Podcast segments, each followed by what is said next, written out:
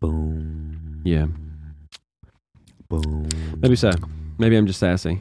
No, It's you're- possible. I, no one would ever accuse you of that. Never.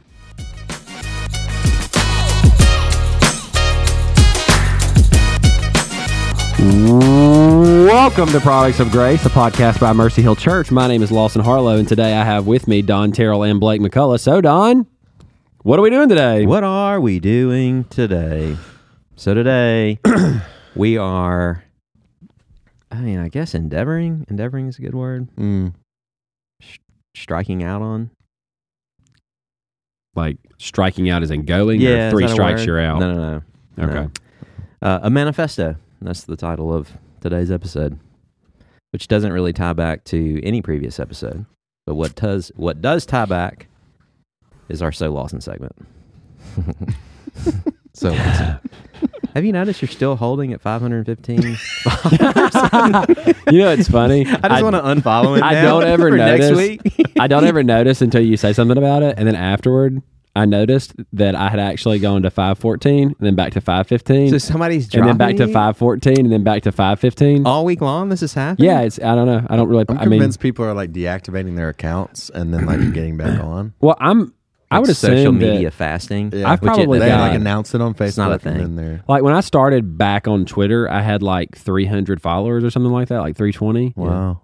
and probably half of those or more were non-existent accounts Created anymore. They're bots. accounts Oh, you made. Well, no, no, Uh, no, like people from high school. Yeah. They're burner emails Yeah. that he made. Yeah. but I actually am currently at 517. Oh. So Really? I just Twitter pulled it up Oh, watch, on the I've- way here. Like, yeah, I'm, I make friends no, quick. oh, Quit texting and driving, Don. Oh, God, I no, have is that a I red have light? two new that's friends, fine. and actually one is from comedy, and the other is What's from comedy?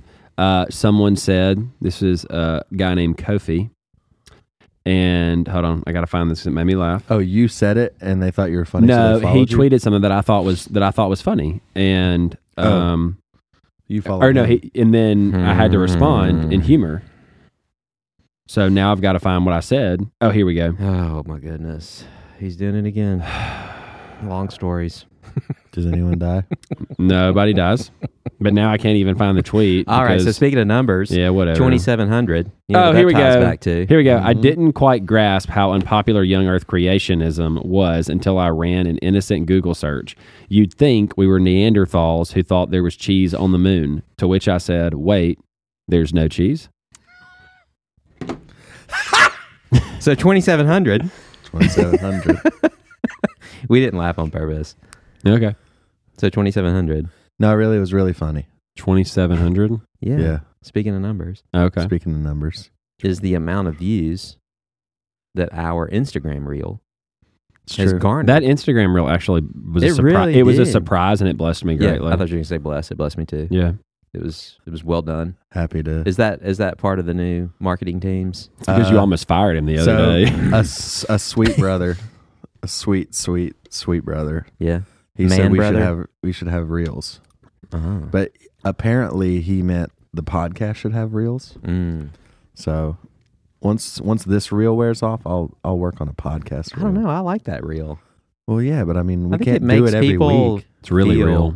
Yeah, it gives you a glimpse of like what it would be So like if you. this came is here. weird. So I was like, I really could get some good shots of the service, like some really artistic. Yeah. But like, I would definitely be in the way. No, you just dress all in black. I would look like a fanboy, like a Lawson fanboy. Like just, I was like, if I could like get up Beta front, male?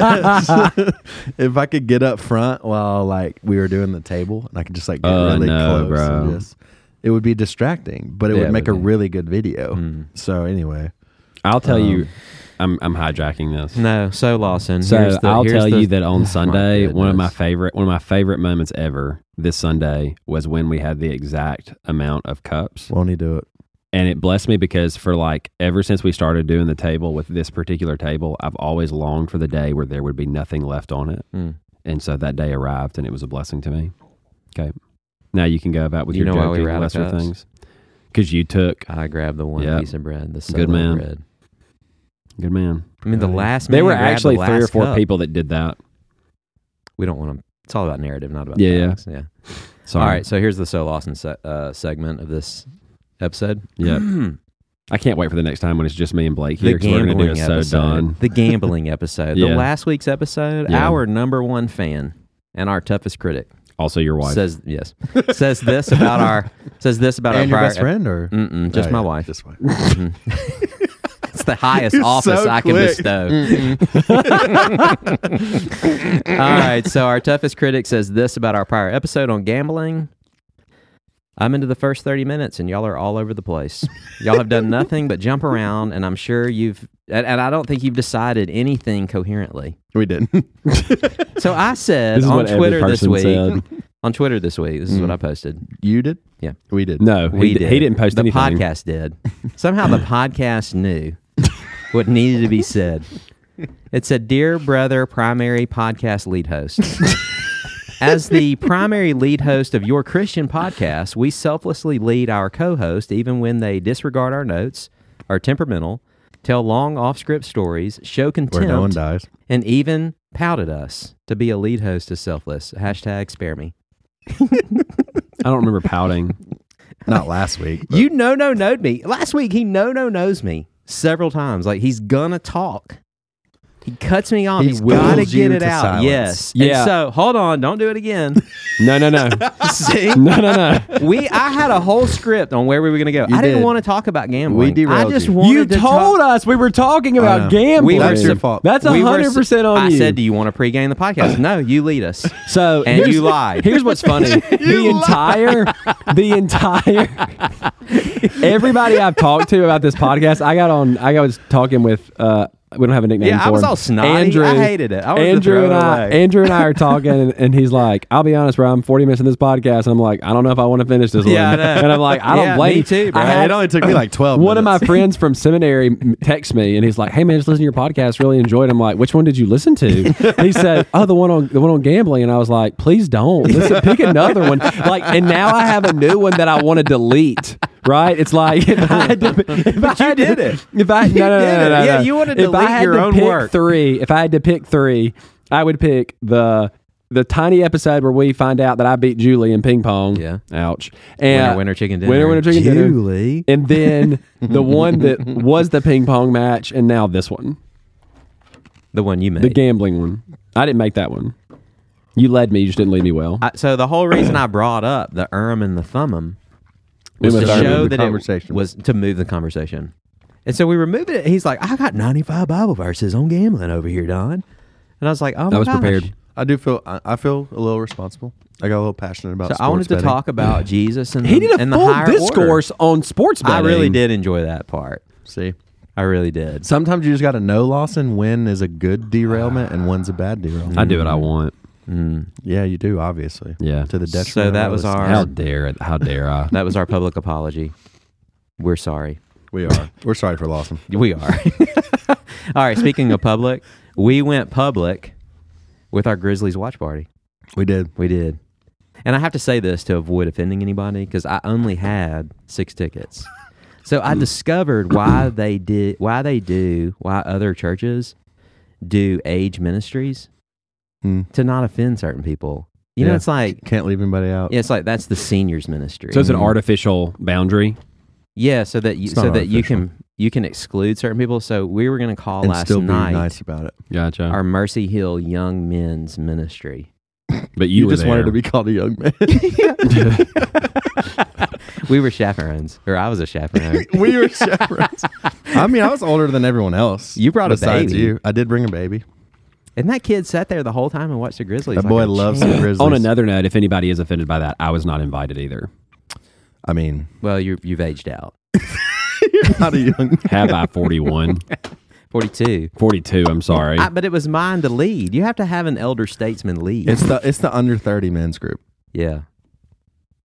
So we went, and there was a heckler in our group. yes, there was. Bo? Bro, Nope. Braden has a gift. He does. He if has a this piercing man doesn't voice. start amening in service and stuff, like if his amen ever comes out in church, it will pierce the walls. Lawson, you'll just like pause and be like, "Thank you, Yes. Braden." Yes. So Serge Ibaka, a very famous basketball player that Of plays old. for of old, but he's still in the league. He's, Yeah. he's about He's to kind age of out. buried on the bench yeah. for the opposing team of the Grizzlies. But he's still cashing in. Yes. Yeah. So Good for Braden him. starts chanting, "We want a baka. we Uh, want a baka." and it catches on. It catches on. like just there's just pockets of people. yes, yelling the at with him. arena begins to, Yeah. to feel the energy that we have a game within a game. Okay, the game has gotten out of hand. The Grizzlies are winning by Yeah. 30. It's Yeah. boring. You And gotta now it figure something becomes the else to game do. of can we convince Tyron Lue, the coach of the LA Clippers, to put in Serge Ibaka? It was the most beautiful, he's been hilarious. that way since we were since he was Uh, fifteen. Every sporting event I've ever been to with Braden, I think there's been like three at now. Yeah. It's been like that. yeah, he's fun. So you know what I don't appreciate is the next day you get a text from somebody that says, "I've got the flu. Who has the flu? Who has the flu? I can't tell you." That's that's HIPAA, bro. Yeah. Come on. Mouth it to me. No, And they were there with you. It's They me, were. Lawson. I'm just kidding. they were. That's They were there. hilarious. Yeah. I don't appreciate it. I'm gonna literally text all of them right now. so we text back, and I'm like, "Okay." Number one, I really want to tell you I don't ever want to know those things. Number two, I hope you get better. Did they give you anything? And so I said, I think he said he only had like a shot and some other meds. Mm. I said, dude, you know what you need to ask for? Forgiveness. Iver- no, ivermectin. Holy moly! if we talk about Congratulations, our podcast is now flagged. ivermectin, I know. It's dead. If we talk No about more. ivermectin on this podcast and we hashtag it in the episode details, we'll get blocked on Twitter. people want to listen, dude. People will want to listen. just name Charles, name this the ivermectin episode. yes. The, the, the, the characters go on the record on ivermectin. Yes. oh, it's the best. Got some horse dewormer, Yep.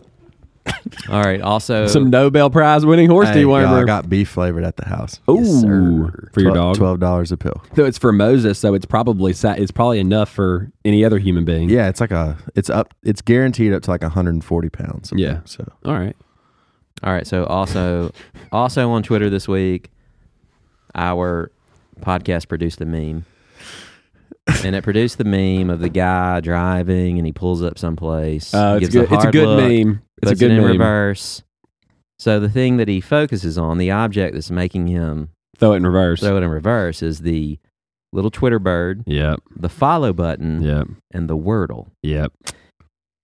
This this was this this meme was taken and placed on the products of meme page by our master memer Yeah. mm, and totally eisegeted.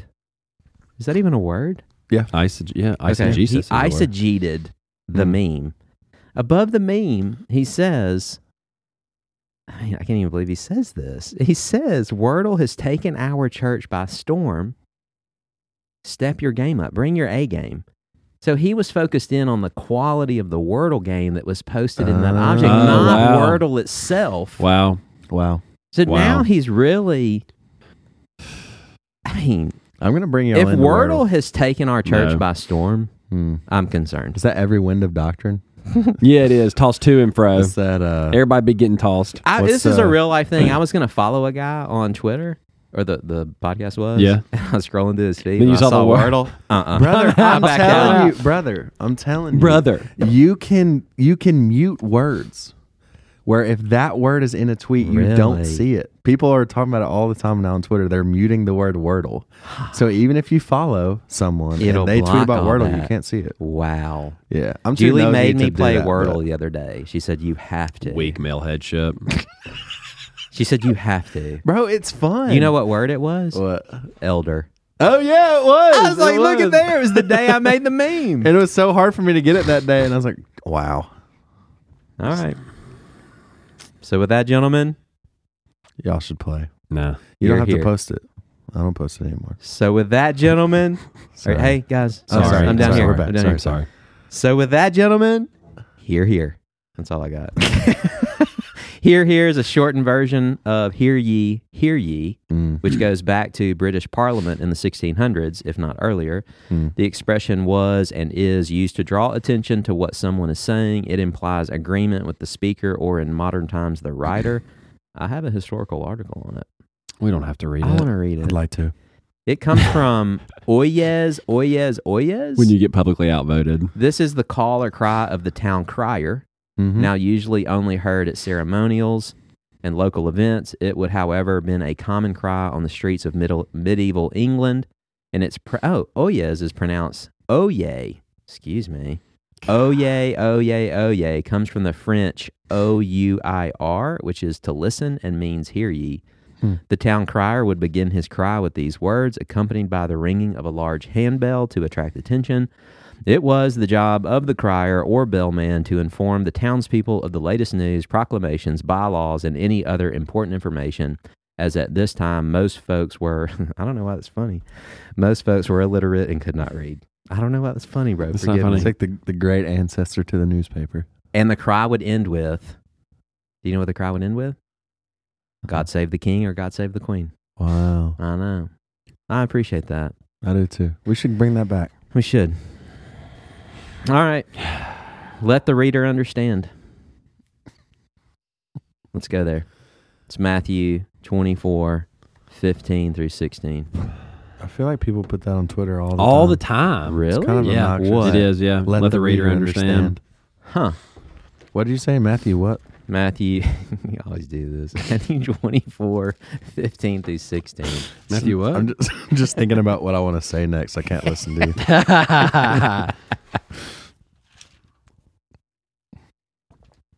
So the title of today's yes. episode is The Manifesto. what did you say? I said, "Oh yeah, it's the abomina- abomination of desolation." Desolation. One of you cool cats want to read it? what, what was it again? uh, you want to read it? No, no, no I'm, I'm only going to speak when I'm asked to speak. Oh, Okay. I knew you'd be sassy. I'll read it. Matthew 24, 15 and 16. So when you see the abomination of desolation spoken of by the prophet Daniel standing in the holy place, let the reader understand. Then let those who are in Judea flee to the mountains. That's it. All right, so our next passage is Let the Hearer Hear, Mm. which is Mark 4. I don't know how much y'all, how much y'all want to read of this? Mark 4. I mean, what's the options? All of it? Mm, we probably don't want to read all of it. There's one particular verse. It's like a whole page. It is a whole page. I wanted to highlight Mark 4. Let's see. I've got highlighted verse 12. So maybe we, why why don't we read 1 through 12? Is that too much? Is that podcast? Is that podcast pushing it? No. Lawson, will you read 4, 1 through 12? Yeah, be glad to. Again, he began to teach beside the sea, and a very large crowd gathered about him, so that he got into a boat and sat in it on the sea. And the whole crowd was beside the sea on the land, and he was teaching them many things in parables. And in this teaching, he said to them, Listen, behold, a sower went out to sow, and as he sowed, some seed fell along the path, and the birds came and devoured it. Other seed fell on rocky ground, where it did not have much soil, and immediately it sprang up, since it had no depth of soil. And when the sun rose, it was scorched, and since it had no root, it withered away. Other seed fell away, thorns and thorns, gr- thorns, whoa, fell among thorns, sorry, and the thorns grew up and choked it, and it yielded no grain. And other seeds fell into good soil and produced grain, growing up and increasing, and yielding thirtyfold, and sixtyfold, and a hundredfold. And he said, He who has ears to hear, let him hear. Through 12. Do you want to read through 12? Sure. Yeah. Okay. And when he was alone, those around him with the twelve asked him about the parables. And he said to them, To you has been given the secret of the kingdom of God, but for those outside, everything is in, par- in parables, so that so that they may indeed see but not perceive, and may indeed hear but not understand, lest they should turn and be forgiven. All right, so I have a quote from John Piper. Ready? Ready. I found this in my Bible. I think it's from like 2012. Oh. Wow. It's on a piece of notebook paper. It The year was I got very- married. See, I graduated high school. Really, it was a very very meaningful quote. So I'm going to carry it. I'm going to carry it into the podcast. Please okay, do. sweet. All right, Sweet So John. here we goes. Here we goes. Here's we go. Here's we going. All right, fro- from so the Bible. This is about the Bible. Yeah. The Bible answers. This is what it answers. From what am I being saved?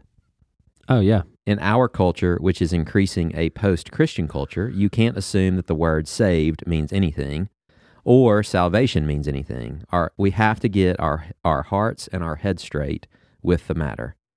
The big issue is God's wrath. We live in such a touchy feely time that Christianity is being so psychologized and even therapeutized that we really do believe that the Bible was written for our mental health. Well, it wasn't. It was written to help us get right with a wrathful God. God is one great massive fire of holiness. He hates sin and cannot abide it. The problem in the universe isn't our failing marriages, our fragile health, our wayward children, conflicts at work. The problem that the Bible was written to deal with is I have no hope of drawing near to God without being consumed because I am a sinner. And the reality is, Jesus takes us into the center of the fire so that we can enjoy it forever. And he ends with, Don't let the Bible be trivialized. Mm. Hmm. You know, it's like when you think about when you think about the Bible and the purpose of the Bible. What do you think like if there was one section of scripture that would be a complete manifesto of the Bible? Like is there a section of scrip- like I have one. Have I shared this with y'all? I think I've shared this with y'all. I don't know if it registered with you because I text a lot. like if you had to sum up like one section of scripture that clearly articulated the hope of the ages. Hope of the. I was about to do that. You have yours. I'm Yeah, I thinking of know. several. I, I think of one like off the top of my head right now though.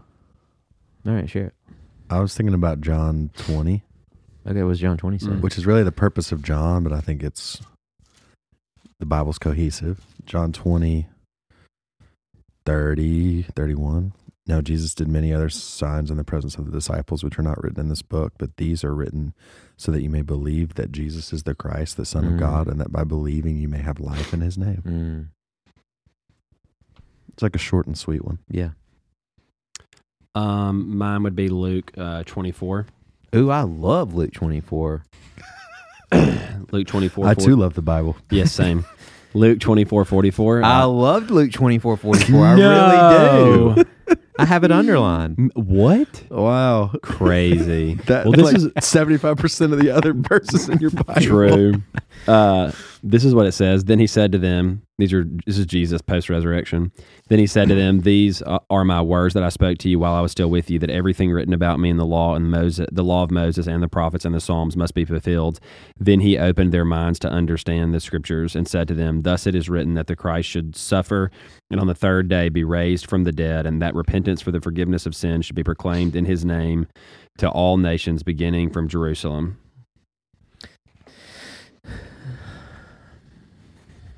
All right, here's mine.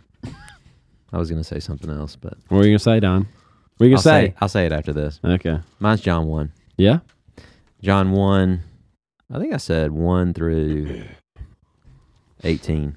Hmm. Mm. I'll read it. In the beginning was the Word, and the Word was with God, and the Word was God. He was in the beginning with God. All things were made through him, and without him was not anything made that was made. In him was life, and the life was the light of men. The light shines in the darkness, and the darkness has not overcome it. There was a man sent from God whose name was John. He came as a witness to bear witness about the light, that all might believe through him. He was not the light, but came to bear witness about the light. The true light, which gives light to everyone, was coming into the world. He was in the world, and, and the world was made through him, yet the world did not know him. He came to his own, and his own people did not receive him. But to all who did receive him, who believed in his name, he gave the right to become children of God, who were born not of blood, nor of the will of the flesh, nor of the will of man, but of God. And the Word became flesh and dwelt among us, and we have seen his glory. Glory is of the only Son from the Father, full of grace and truth. John bore witness about him and cried out, This was he of whom I said, He who comes after me ranks before me, because he was before me. For from his fullness we have all received grace upon grace. For the law was given through Moses, grace and truth came through Jesus Christ.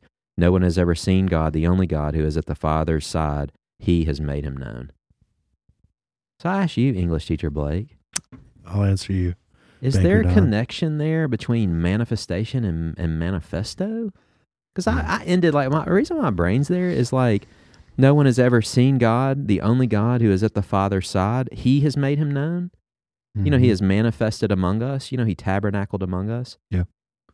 I don't know. That's what I was thinking. What do you I mean, I think? think that they're th- it's the same root. Mm. A manifesto is like, isn't that like your your revealing of who you are at the at the most core? Is that what that? I think. I mean, I think that's one. I think that's one way to interpret it.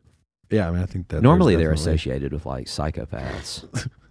Like this is how this is why I'm the way I am. yeah, like most people that have like an axe to grind with society, write like a manifesto before they like you know go Yeah. off the deep end.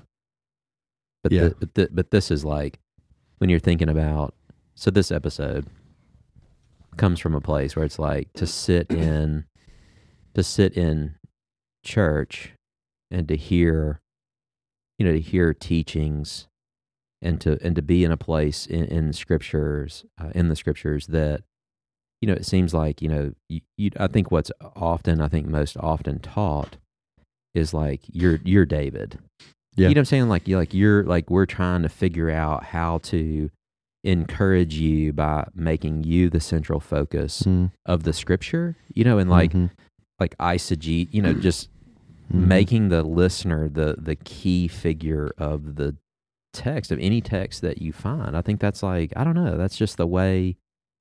I think that's most common the way that people are probably taught by and large in broader evangelical. Is that a fair assessment? Uh, yeah, I'd say so. Certainly. I have a question though. Yeah. You said manifest. What what what verse are you pulling from when you're saying that? Oh, he's about to check your Greek, my boy. Well, I- He I- was I- made manifest. well, I've got I've got a reason. he was made manifest. That's Hebrews Bible. one, right? Is that Hebrews one?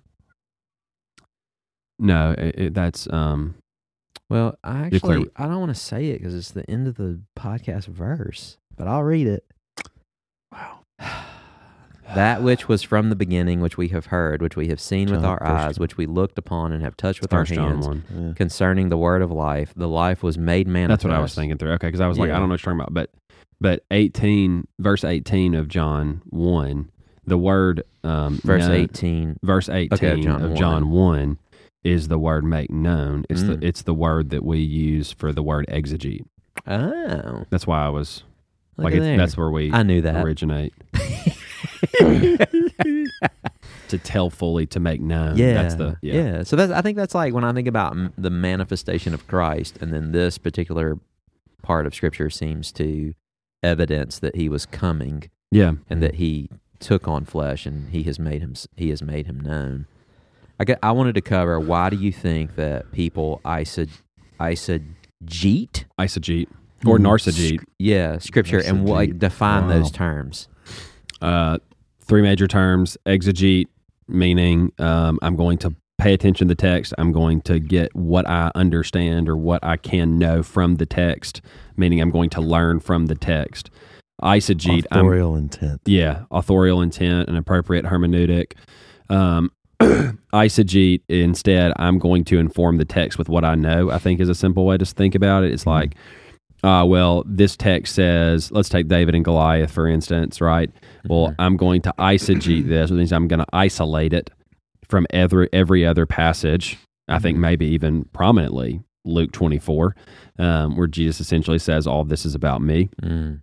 and and then say okay that's that's about me and me pardon me for shooting at your movie facing your giants or whatever that may be right narcissus is perhaps the most common form of interpretation in at least the united states of america which is i'm going to place myself in the text and i'm going to be the central figure of the text everybody else is just a representative of me Mm.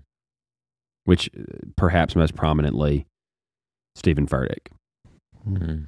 I think is a great illustration of it So a manifesto declares purpose and intent.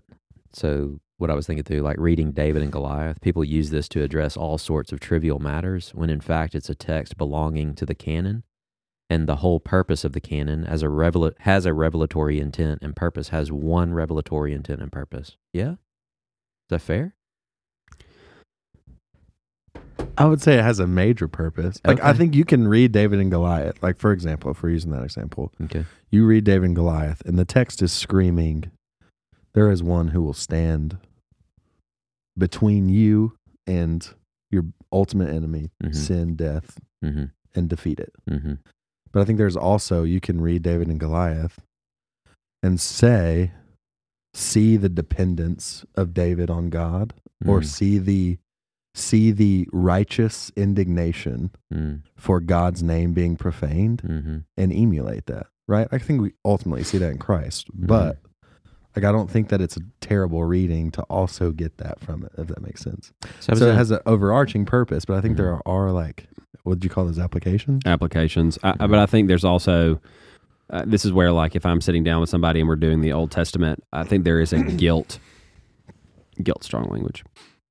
I think there is a common error that you skip. We've talked about this. You skip the grammatical historical Yeah. Mm-hmm. interpretation and jump straight to the redemptive historical when I think you need both to appropriately understand it. For sure. David So- was a real guy. David was a real Goliath guy. was a real guy. Deli- yeah. Um, for some reason, I just said Delilah. Delilah was a real Delilah guy. was a Delilah was a real woman. Yeah. Um, anyway, um, these stories are You're stories. not these stories Delilah. these stories are stories and they're real true But they're stories real. yeah but so i think You're listening to a there real is- podcast. there is there is reason and i think an appropriate reason to to read through the story of david and goliath and say you know there is something to be admired there but remember too that david as he's slaying goliath is in essence pointing us forward to the one who will slay as blake's already mentioned sin and Mm-hmm. death forever the truest and worst of enemies and so i think that the the best interpretation, the conclusion or the the end of the interpretation is Christ and Him crucified. Mm. So I was in a sales meeting one day at a former employer, and Yeah. they were encouraging us as the participants in a godless organization, mind you, uh, using the story of David and Goliath. Really, Yeah, Amen. and so it irked me. it it actually makes me super angry. It's like Right. stop, please stop. So that scripture that you chose, very, very good, Luke twenty four forty four, Yeah, and then he Good job. opened their good job, minds. Wilson. Then yeah, they, they he opened their minds to understand the scriptures, yeah. and then we looked at Mark. Is it Mark four or Mark six? Mark four. So Mark 4 says at the end, like, to you belong Yeah. the parables, Yeah, for the kingdom is yours. Like, the kingdom has been given to you, right? Isn't that the language he uses? I think he says to them outside their parables, but you receive the true teaching. yes. Yeah, Well, let's just look. I mean, we both have our Bibles. We'll just look. Matthew, Mark. To you has been given the secret of the It's- kingdom it's- of God. yeah, good. yeah. Is it Mark 4? Four, Mark four. four eleven And to those outside, they're just stories. yeah, So, the secret of the kingdom. yeah. And then the scripture I read was John 1. He came to his own, and his Mhm. own People did not receive. did not him. receive him. And he said he was the light in the darkness, but the, the darkness didn't want him either, Hmm. right? I mean, essentially. I mean, why don't we look at that instead of me paraphrasing it? Just So he lost came it. to his own. His own did not receive him, and the world did not. Yeah, you have him yeah, so coming the to world the world. was made through him, yet the world did, not, know, him. He came to Yeah. his own people, and his own people did not receive him. which the distinguishing factor there is that they seemingly did know him. Mm. They Hmm. Yeah. recognized him and rejected him. well, then, like even in even in Mark, it seems to be it seems to allude like although they see, they don't see; Which is Isaiah six. although they hear, They, don't, perceive. Hear. Yeah. So what is like? Do you think that that's applicable within David and Goliath and in that sales meeting I was in? I mean, can like, you know, I mean, is, is there a real worldly application that we can draw like human logic from it and be encouraged? But to those that have the secret of the kingdom, Is And there then- a is and there a then- hold on. moral? Luke twenty four forty four says, and and Jesus opened their minds, Yeah. to understand all the scriptures. It says all that was written about him, Yeah, the law, Moses, Mhm. and all of the prophets. yeah, So I, I have a hard time like thinking like if if that's true, then then ultimately I, am not saying that there's not a there's there's not a moral application yeah. There is a natural moral application in the story of David and Goliath, but but it but is is that Luke 24, 44 saying those who have been born again know the secret of the kingdom and have eyes to truly see and ears to truly hear? And if so, what do they perceive in the story of David and Goliath? Yeah, they perceive they perceive more. That's why I would say like the natural man has the ability, like the scripture doesn't. Like when we look at so when I read the Bible before I was converted and I read the Bible after I was converted, it's not as though the words on the page changed. Right? Right. But but I do see more. And I see more because the spirit is illuminating that which he has already revealed. And so like as I'm reading through David and Goliath, it's not a surprise that as I'm reading through, I begin to see intricacies and uh, the fulfillment of those things because the Spirit delights to reveal Christ throughout the scriptures. Mm. And so I'm reading David and Goliath as a 14 year old and I'm thinking, give me a rock, Hmm. right? and then I'm reading David and Goliath as a 19 year old, 18 year old. And I'm thinking to myself, I'm so glad I have a mediator. I'm so glad I have one to fight on my behalf. Mm. And I mean that the distinction there is certainly the the spirit giving eyes to see and to behold rightly. And apart from that, you're going to continue to read the Bible strictly, strictly moralistically. Mm. Um, now, obviously, the Bible teaches morality. Mhm. The Christian faith has an unquestionably high ethic, Mm. um, but it has a high ethic that's required and a high ethic that is spirit wrought in the individual, and we can't yank one away. Right? It's it, we we need to be able to say with confidence, this is the ethic of Christianity. Same time, you need the spirit of God for you to actually be able to walk Mhm. in accordance with these Mhm. things. So do, Hmm. Mm. do you think there's a Christological interpretation from? I- And we can we can move on from David and Goliath. My to answer is other probably examples. yes. Do what? My answer is probably yes. So like from a, a Christological interpretation from a macro level, right? As Romans opens up, he who descended from David, Yeah. right? And then and then in the intricacies, right, of the story of David Yeah. and Goliath, where you have one who stands, right, as Yeah. as as your defender, Yeah. your your victor. Yeah. Christus Victor, I think, clearly is taught in David and Goliath. So why Yeah. do you why do some people have an issue with well you're you're you're abusing the text in a sense Blake is very well pleased with this question. saying okay well I get the macro we can see it in the macro but then when you get in out in the micro of the story like we begin to start like like pandering using allegory I've I've heard that before because people don't believe in the sovereignty of God. okay. that he declared the end from the beginning. It's Mm. like we it's like people and I was like this for a long time. I thought that's adding way too much to the text because I had never thought hmm the same one who wrote this planned salvation from before time Mm-hmm. began. You know what I'm saying? Mhm. Yeah. And like I just hadn't thought of it in that way. And so I used to think I was like, that's too easy. Like you can't there's no way that it's like that close to Christ. Like that's Mm. just we're reading too much into that Mm. even like when I was in seminary, I had a professor who was really big in allegory, and I was just like, "Stop it!" You know, This guy's crazy. this guy and his Uh, crayon this guy and his PhD are dummies. Uh, get your crayon out of my And, Bible uh, but you know, like as I as I started to think more about it, it's like, no, I just I don't actually believe in the sovereignty of God as much as I say I do. If I think that that's too easy, if that makes Hmm. Mm. sense. So that's my that's my theory. I, so first of all, sorry, knocked over my bottle of water. Um, first of all, I, I was there too. I actually remember a professor being the opposite with me, being incredibly grammatical, historical, and to such a degree to the to the detriment of the redemptive historical. And I was like, bro, don't steal the Old Testament from me. That was literally how I felt. I was like, don't don't take from me what's mine. For That's- me, it was Psalm eight. I don't know, like that tips you over the edge. my professor was like, "This is about Christ primarily." I oh, was and you're like, like, how I dare was like, you? "No, this is in the Psalms." This is he's not even here yet. And then I was like, "Oh yeah, he's right." Yeah. but the the one thing that I think can be a charge against one who has a Christological or Christocentric hermeneutic is the charge is often, well, that's that's super allegorical, right?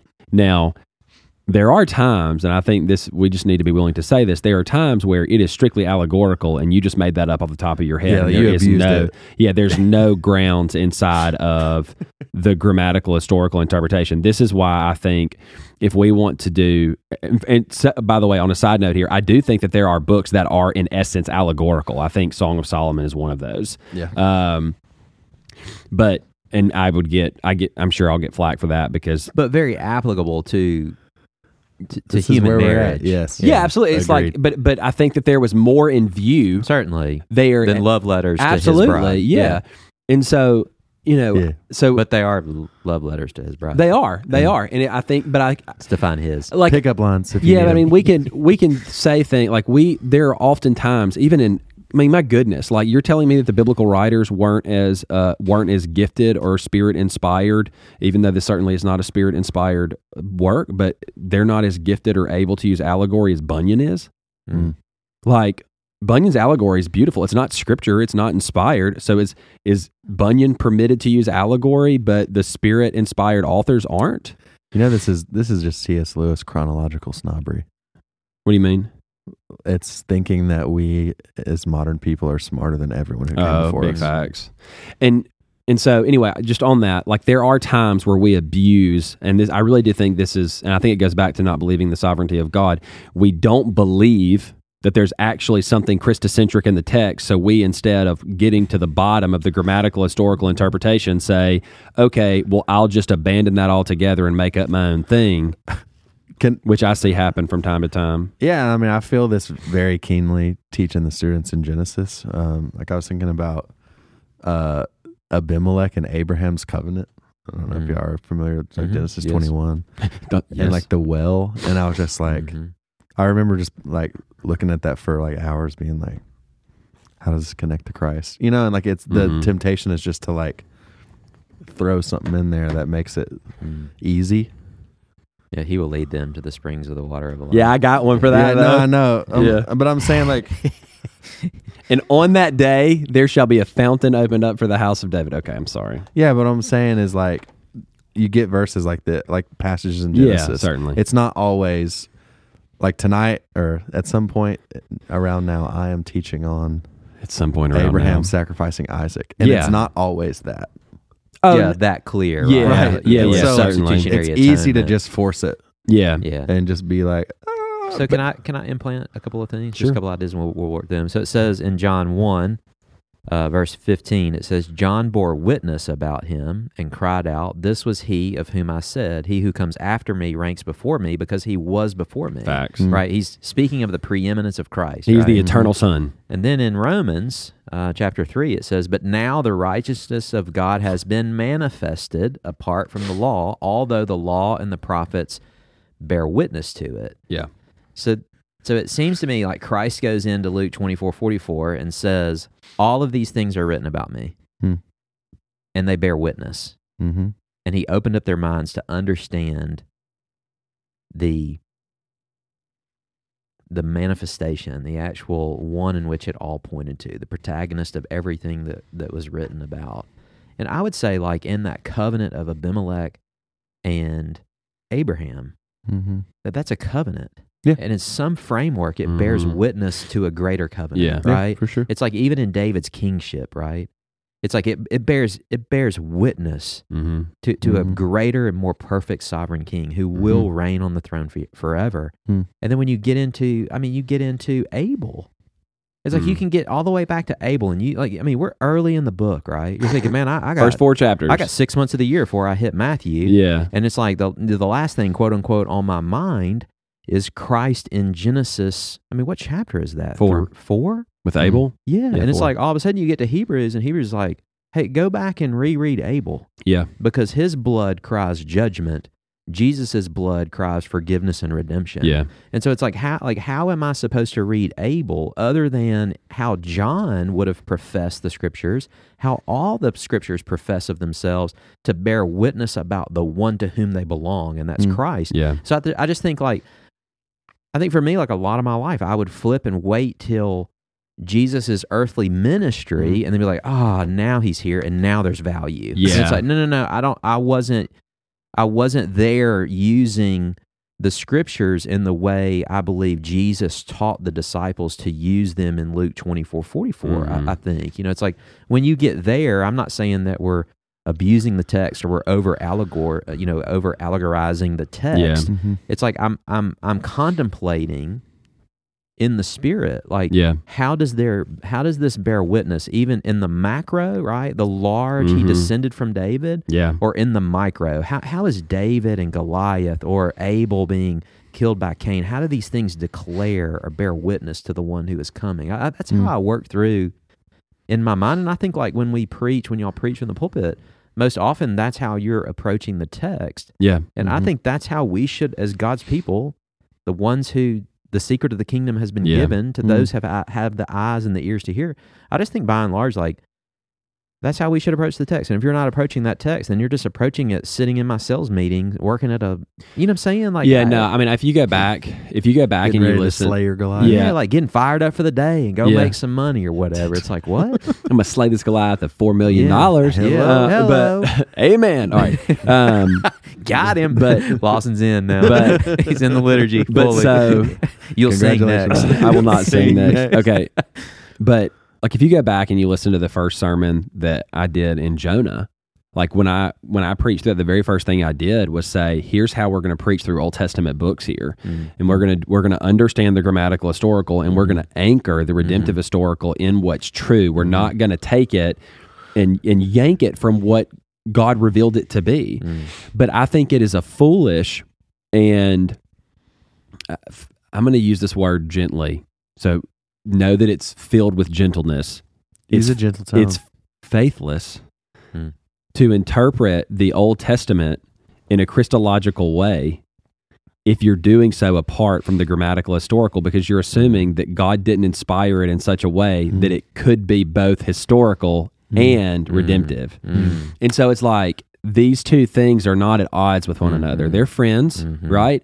And so I assume as I approach any section of the Old Testament that if I study it appropriately and I get to the end, to the bottom of the grammatical historical, then I am going to arrive at a Christological conclusion. Mm. It's like if you preach through, uh, let's take um, let's take uh, cleansing for leprosy, right? Like Mhm. I want to understand what what took place in the cleansing of leprosy, so that I can understand fully. Like, man, I see Jesus cleanse lepers. Mm. Mm. Right, so like I, I can, but I but I can see both, and Mm. sometimes the interpretation is this is how it was done, this is how it's better, Mm. right? And sometimes it's here is the uh, our forefather Abraham, and here's how here's how we see the fulfillment of the story of Genesis 22 in in uh, in substitutionary atonement, right? Here is Isaac, and you can you know Moses, David, so forth and so on. We we can understand them so that we can more rightly see the Mm-hmm. the shadows here, and so that we can look I forward think to the they're all substance. like John saying, "I bear witness of the one." this is Hebrews 12. this is Hebrews 11 because and 12. He, he was before me. yeah. Mm. I mean, I think that's I think this is what this plays out to be.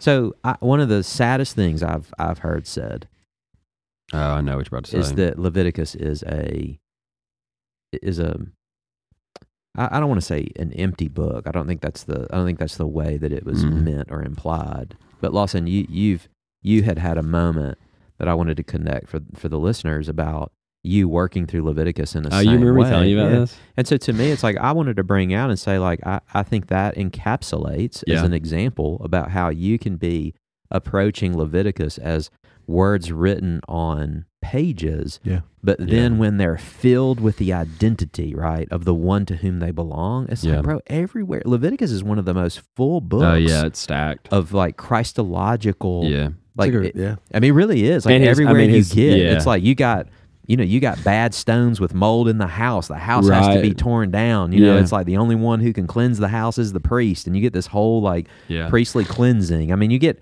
you just get all of this information that's Mm. just like you could be overwhelmed with information and receive it in such a way where it has no application to you because, I mean, right, guys? I mean that that that that has been abolished Mm. by fulfillment in Christ. Hmm. Mm. And if we don't see his work as the one who fulfilled it all, and we see his, I mean, we, we see him as the interpretation of all of that, then I mean, I, I can understand and sympathize with someone who's walking through Leviticus, reading Leviticus without Christ being the, the, the focal Mhm. point, the protagonist of all the scripture. And so share, share with how, what, what your experience was. Yeah, so I was um this was an Old Testament survey.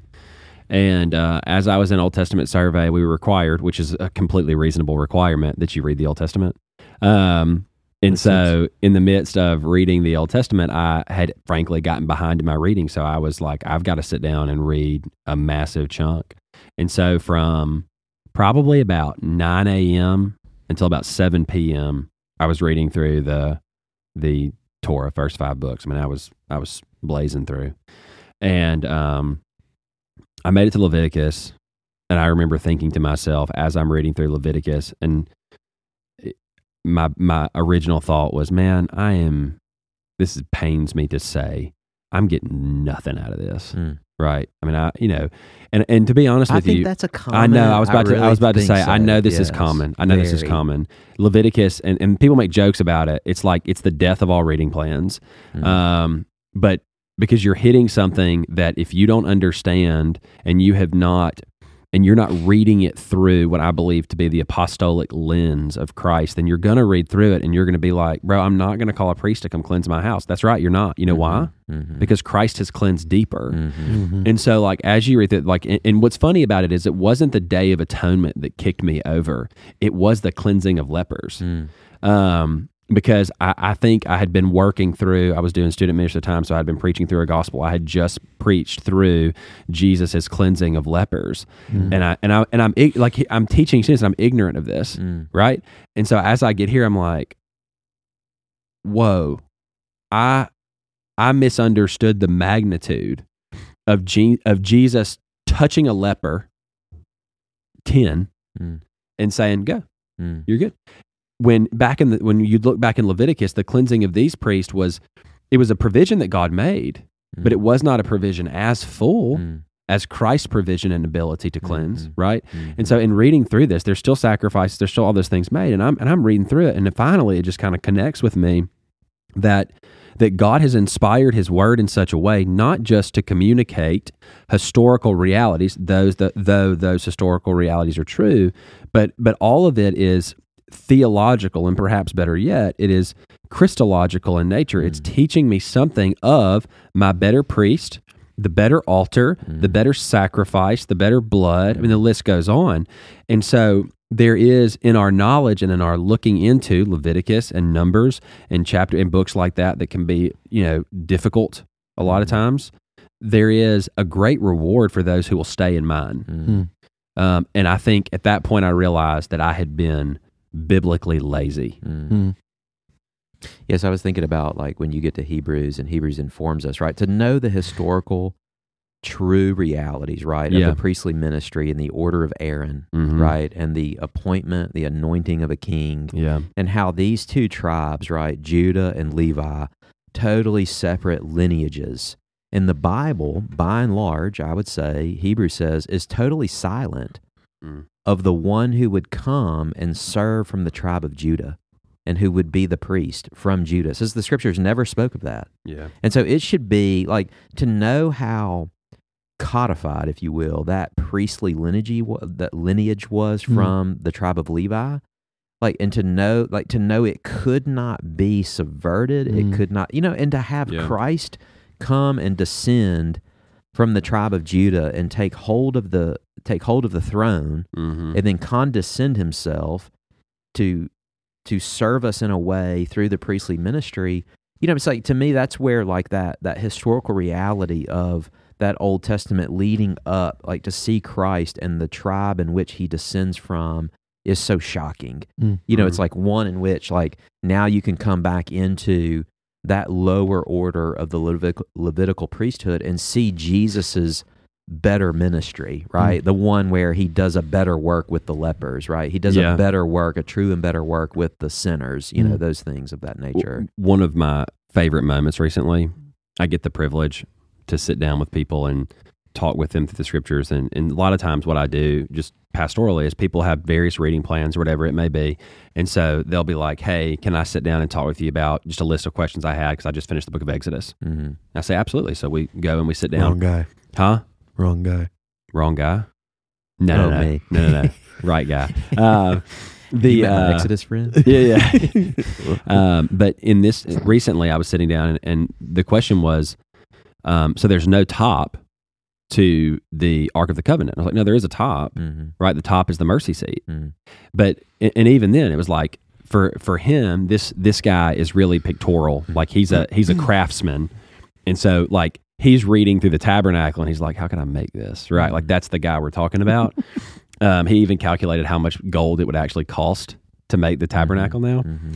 and as i'm as i'm listening to him talk through this he's like okay so the mercy seat would sit on top and i'm like yeah the mercy seat sits on top but let me like can you get why and so it's like sometimes what the Old Testament is doing is giving you really clear pictures as to what Christ actually accomplished. And I think, you know, like guys like you, Don, who are really visual in nature, um, you know, I think about that picture of the mercy seat there. You've got the glory of God that would rest above it. And then you've got the mercy seat. And then underneath it, you've got the tablets of stone that have the Ten Commandments recorded. And if you think about just pictorially here, you've got the glory of God, you've got the mercy seat. By the way, the mercy seat is the place where the blood would be would be sprinkled for the purpose for why?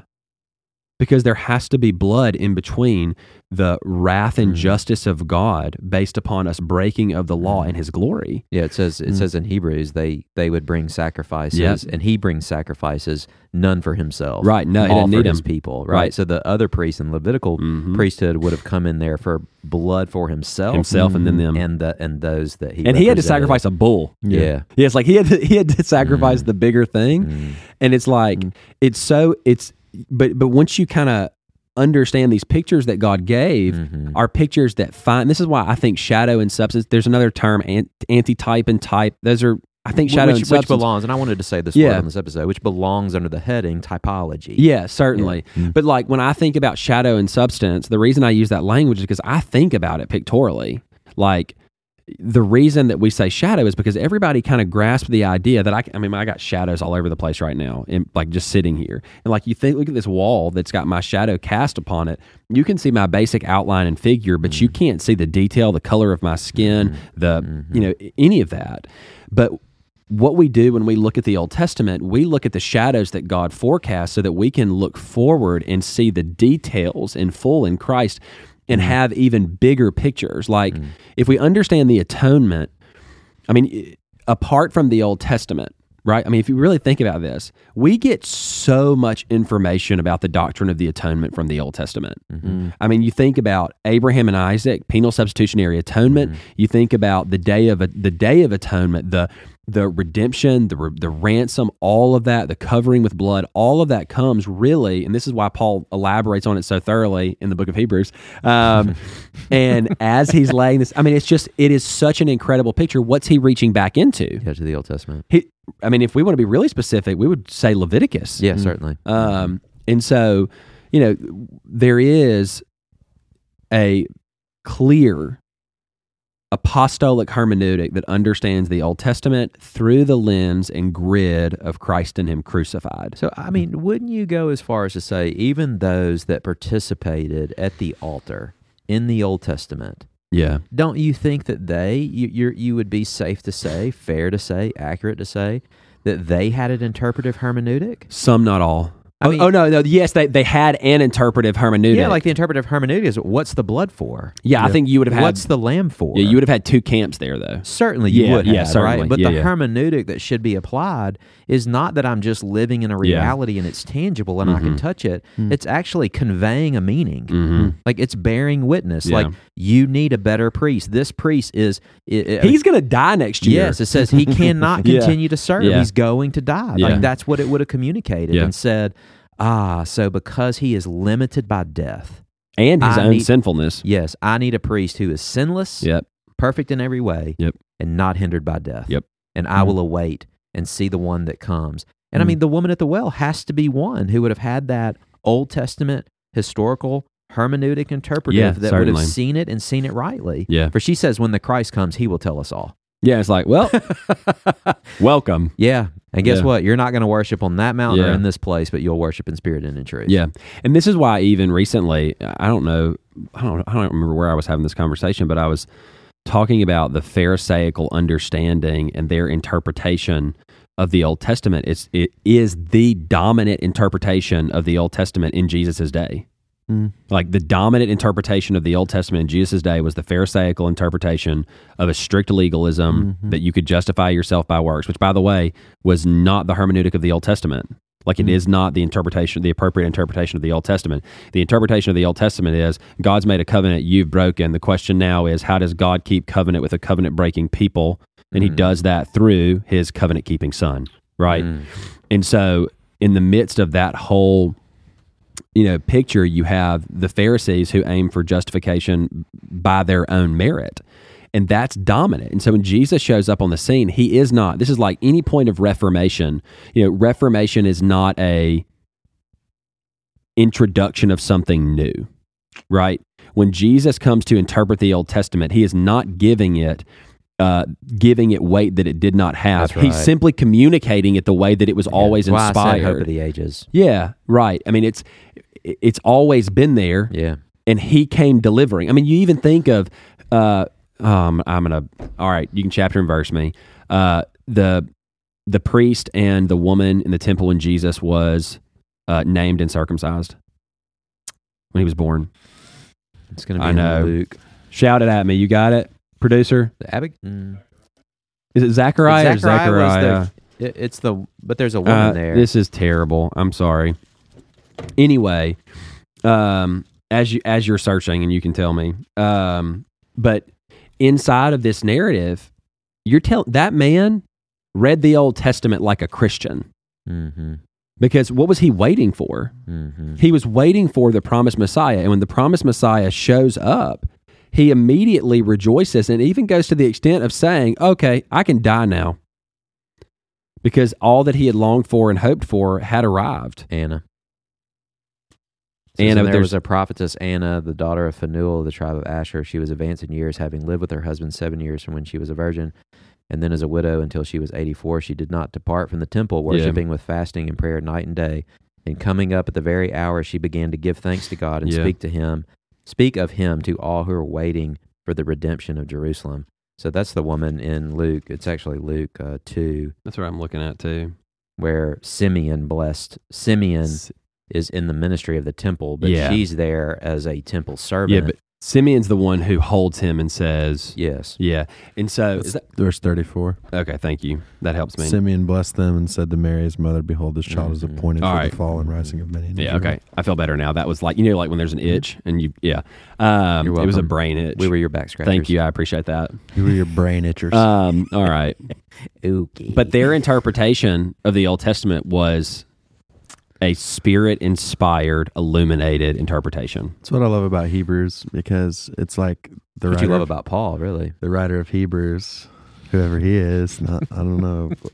anyway, the writer of Hebrews is like, oh, you think all this physical stuff is like the realist sense of this? And it's Mm. like, you're, no, you're wrong. All of that was just shadow. Yeah. And the substance being the temple or the tabernacle that's made without hands. Right. Yeah. Yeah. All right, so it's First Peter ten through twelve. First Peter 10. First Peter Speaking one. of- sorry. All right. First Things Peter that do not one. exist. Speaking of extra 10 through biblical 12 says. So I want to lay this out. All and right, say, that one too. This is the prophets. revelation. Sorry. this is the prophets who prophesied. So they wrote, yeah, they did a thing. and as the Spirit carried along, uh, carried them along, they Yeah. wrote. Yep. Mm. and it says that they would have they interpret the writings in a, in a way and it gives us in Yeah. a sense their lens of their hermeneutic and so my argument would be those who would read the scriptures should interpret them the same as the one who wrote it Mm. the Yeah, intent. authorial intent. okay so here it is concerning this salvation the prophets who prophesied about the grace that was to be yours searched and inquired carefully inquiring what person or time the spirit of christ in them was indicating when he predicted the sufferings of Christ and the subsequent glories. It was revealed to them that they were serving not themselves, but you in the things that have now been announced to you through those who preach the good news to you by the Holy Spirit sent from heaven, things into which angels long to look. So I always say, they inquired, they inquired the person and the time. Yep. And this is why, like, some of those great hymns that we sing, and and, and they're obviously bibli- biblically based, rooted in scripture. Big facts. He has the name above all names. yeah. Mm. Like to know his name to be Jesus now. Yeah. Like like what is, uh, Christ says like people have longed to see what you see, Oh, yeah. which is the Well, I think secret things into which angels long to look is Yeah, still just like one of the, the, most. secret of the kingdom. Yeah. Like he he is the secret of the kingdom. Yeah. Mm. Like he he is the one to whom the kingdom belongs Mhm. and who he ushers in those citizens uh, of the kingdom. Yeah. And so I think like when you're, you know, if you go back into the Old Testament, you consider that these prophets who prophesied, I mean, we would definitely say verbally they would have spoken the oracles of God, but Yeah. we know that they were recorded down in Scripture for us. For many books of the Bible start out with, This is the oracle ac- according to Isaiah. Yeah. And so, as Isaiah wrote down all of this information, or as it got recorded, they would interpret those writings to be inquiring, inquiring about the subsequent glories and the sufferings of the Christ. Like, when is the Christ coming? So the what you know why I'm here at Mercy Hill? It- uh, no. I mean, Because, because of this Sovereignty of hermeneutic. God. yeah. Because of this hermeneutic. Yeah. Like I, I think I had spent uh I, I love every moment of my journey. I really do. And am blessed by it. But to walk in and hear a sermon on you know me, me, David and Mephibosheth. yeah, and to hear that hermeneutic and to be someone who for years had looked into these things and seen Christ and to now hear that preached in such a way where it was the macro, right? The one who is preeminent, who the scriptures bear witness to in the macro, and then to come into the story in the micro and to see these inner workings of Mhm. the bearing of a witness of one who is better than David, Yeah. David, and one who has more need than than this lowly service, this lowly dog, that a dog like us. yeah. And so I think like you know for for uh, you know I mean part of this podcast is for the people of Mercy Hill, Yeah. and I think it is such a rarity. I think it's such a rarity to have that type of commitment commitment to the what I would contend for is the actual biblical hermeneutic Yeah. and to have that permeate throughout our preaching and how we interact with the scriptures, not only interacting as hearers from the pulpit, but also like recording this podcast to to give a demonstration about how I believe saints should interact with Yeah. the scriptures among ourselves. Yeah. I know you're Yeah. always uncomfortable when I compliment you. He's But you're pulling gonna the have to skin say off his something, face Julie. now. Well, I mean, I, the reason. Have I ever told you about the the thing that tipped me over on this? I'll say no. Because if I Um, said yes, then Me it'd be over and Well, I was gonna tell it anyway. exactly. But um, I remember, I remember the Old Testament being closed to me. Mm. Same. Like, I mean, that that's just that's just where I was, and it's like you can read the Old Testament, but if you read the Old Testament, just know you're reading something that is perhaps outdated. Mm. I mean, by the way, this is the claim today. The claim today is Inferior. is the Bible is the the Old Testament is outdated. It's an angry God that's not the God of the New Testament. Like these are the claims, but when you when you pay close attention and you read through the scriptures and you do so under the inspir not under inspiration but under the illumination of the Spirit, which certainly you do need. The revelatory ministry. I'll say the yeah, word. the illumination of the Spirit. all the re- are the hard, hardcore reformers Then- just fell out the back of their yeah, chairs. then uh, then what you have is, I mean, if you if you divorce it from if you divorce the Old Testament from the New Testament, you you've essentially, re, frankly, you can't even read the Old Testament anymore because the Old Testament is anticipatory of the New. Mm, It's pushing toward it. Mhm. mhm. Um, it's the reason that there were people actually looking for the Messiah Mhm. because it was promised of old Mhm. and and so like what what got me is I was introduced to the macro, right? And it's like, oh, this is the big grand narrative, but it's like if you if you un- once you grasp the big grand narrative, you can't help but see foreshadowing and and types and all of these I mean allegories from time to time, prophecies made and all of that quite clearly exhibited. And if and, and what do you do in preaching them? Like that was the hardest thing for me. It's like, well, what do I do? Pretend like these don't exist because people think that it's strange, and it's like I just can't. And it was always interesting to me because I the first time I I told you the first time I ever preached this Genesis twenty two, Mm. and the pastor that I was under at the time came back and preached it the next week right after me because he did not like the way that I did it, and I Mhm. preached it from a Christocentric hermeneutic, Mm. and um and he ended up preaching it about uh, obeying God. That was his. That was the whole thing. I mean, like, should we obey God? Of course we should. Mm. But the primary purpose of that text, I think, in light of the New Testament, frankly, maybe maybe not even in the full revelation of Gen- uh, of the New Testament, but just laying out there in Genesis 22 is, man, look at God provide. So he- so let me say Oh, this. So he came back and, and preached obedience, Yeah, and and we have a systematic form about how we get to obedience. right. Hmm. Knowledge of God, Mhm. steadfast love, faithfulness.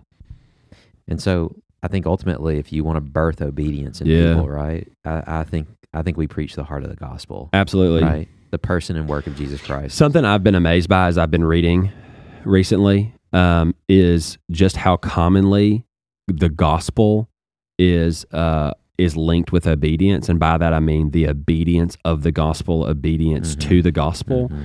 and it's like obedience to the gospel is believing upon the gospel, Mm.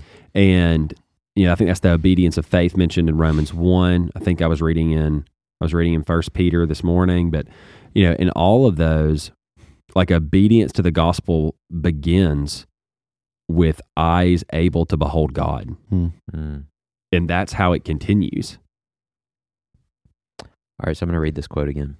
Okay, The problem in the universe isn't our failing marriages, our fragile health, our wayward children, conflicts at work. The problem that the Bible was written to deal with is I have no hope of drawing near to God without being consumed because I'm a sinner. So let me ask you this, men.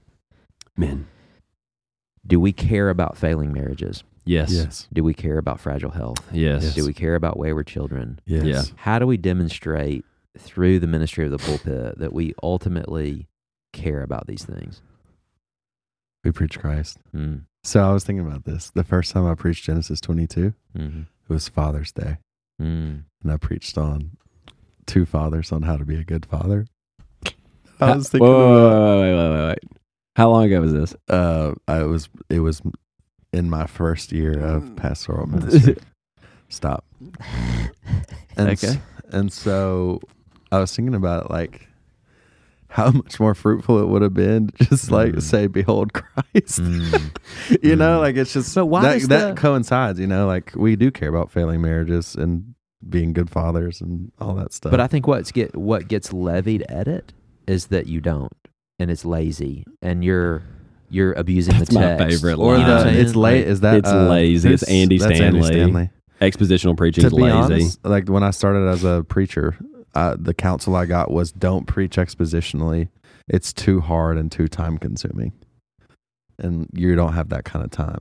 And I, and like I, s- I feel that now. Like I feel Yeah. the weight of how difficult and how time consuming it is, but also how worth it is. Mm. Worth it it is when like when you see the change wrought mm, and the growth seen in people and in yourself and mm, like sarah and i tend to just like talk about the ways that we see the lord's faithfulness at mercy hill mm, Mm-hmm. and there are just ways that you see the like unadulterated preaching of the gospel the Mm-hmm. Mhm. refusal to move on from the gospel mm, uh just like i mean completely revolutionize mm. Mm-hmm. change people's lives and it's amazing Yeah, so I want to say this too. So uh, I'm going to read this quote again. I've got something to say on this quote too. Okay, so the problem in the universe isn't our failing. We all, we all know it. But you know, but one reality of the Christian life is failing marriages are real. Yeah. And they're suffering. Very much so. Fragile health is real and it's suffering. Having wayward children is real and it's suffering. Mm. Conflicts at work are real and it's suffering. And sometimes we face real injustices. We our our lives as Christian people are not I mean, definitely we have the hope of the ages, but there is a true and present reality that we experience suffering in the name of Christ. And we always say, you know, we, we want saints Suffer to well. suffer well. And so I think like even even addressing these things to say continue in labor on and and the and the hope of continuing even in the midst of great suffering is worth it. I mean, I would just say I don't know I don't know what else to give a person other than the God, you know, the Yeah. gospel, the, Yeah. the, the, you know, whether that's in Genesis and the blood of Abel, if you're preaching Yeah. through, you know, Genesis or you're in the book of Revelation, you know, I Yeah. mean, these are, these are like true realities. So I, I mean, clearly for my mind, what would aid me in, in a, you know, in, in a, in any of these seasons in which you're experiencing suffering is to look at the sufferings of Christ Yeah. Mm-hmm. and the subsequent glories that await us and to Mhm. be faithful unto him in the midst of anything for his will be done not mine Yeah. Yeah. The um there is often a charge. I was thinking this the other day and I was as I was preparing for Romans nine, the the question was, what's the application?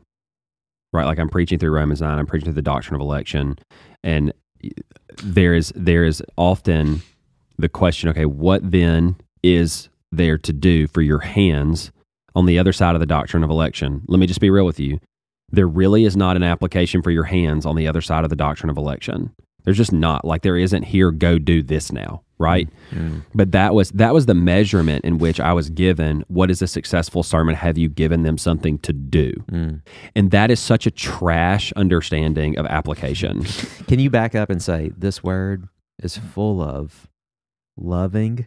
no I cannot because because here's what it here's I wanted what to it do that with a word like because here's trash. what it here's what it does here's what it does it actually takes the focus off of amazement and wonder yeah right? Like there is, i- as we're preaching through Romans 9, if you're not sitting there and saying, How unsearchable is his wisdom, how inscrutable his ways, your application's wrong, right?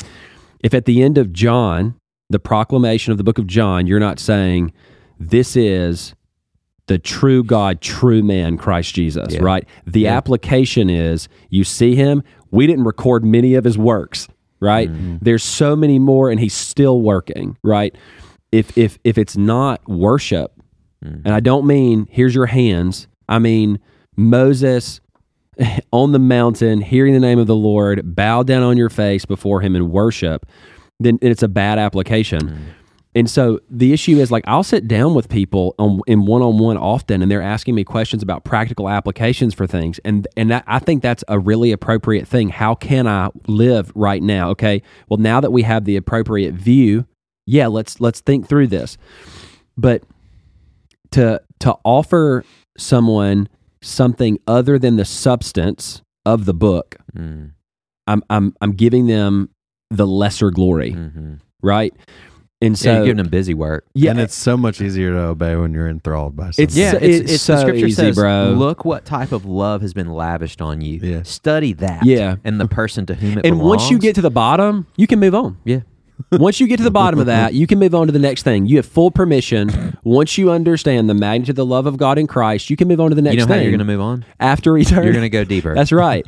And and but after the- eternity. yeah, the- the- that doesn't exist. Yeah, th- it doesn't. Th- but it's just the and and even then like you're talking about your Bible reading unto your marriages into the midst of suffering like when I think about, I mean, and just to be honest with you, for those of you who are here at Mercy Hill, you know this, but for those who don't, Mercy Hill has had a great deal of of suffering in the midst of many of families here. Mm-hmm. And I, you know, I remember often I, rem- I remember all of these but i remember preaching the week after a tragedy Mm. right and i and i remember thinking and i remember my professor telling me when something like this happens you might want to take a break and do something different and it's like i if i did that there's always a tragedy in someone's life but it's also a misunderstanding of the sufficiency of scripture and it's like i remember preaching on the bodily resurrection after someone had died and it was just by god's providence that we were there and i remember preaching on condemnation after a, a tragedy Mm. and i and, and and that's nobody like if i'm picking something on that day i'm not picking that Mhm. right Mhm. but nonetheless, God used that to encourage in the midst of suffering. And it's like, is the Bible actually sufficient Mm, to comfort the the one who has a struggling marriage? mhm. Because what they actually need is not just somebody to come in and say, "Here's some marriage counseling." They both need to be enthralled by the substance of the shadow they're living in. Mhm. And the same thing with the loss. I mean, goodness, the loss of a child. We had like five miscarriages in Mercy Hills, like first six months. Um, and I, and I remember every single one of those. And it's like preach the gospel. Yeah. And and so I mean, I just I'm I'm always amazed by how quickly we abandon that which says it's all sufficient to cater to a specific need, assuming that we can provide a unique sufficiency. Mm. Mm. Mm. All right. Anyway, So, in conclusion, I have a Bible verse or three. that which was from the beginning, which we have heard, which we have seen with our eyes, which we looked upon and have touched with our hands concerning the word of life. The life was made manifest, and we have seen it, and testified to it, and proclaimed to you the eternal life, which was with the Father, and was made manifest to us. That which we have seen and heard, we proclaim also to you, so that you too may have fellowship with us. And indeed, our fellowship is with the Father and with his Son, Jesus Christ, and we are writing these things so that our joy may be complete. That is 1 John 1 1 through 4. So I'd like to thank my fellow elders, Blake McCullough and Lawson Harlow, for That's the time me. spent today. And I quote To this day, any town crier in the British Commonwealth is protected under Old English law that they are not to be hindered or heckled while performing their duties. To injure or harm a town crier was seen as an act of treason against the ruling monarchy. Take this to heart. My brothers and my friends, Please don't hurt God us. save. Long live the king.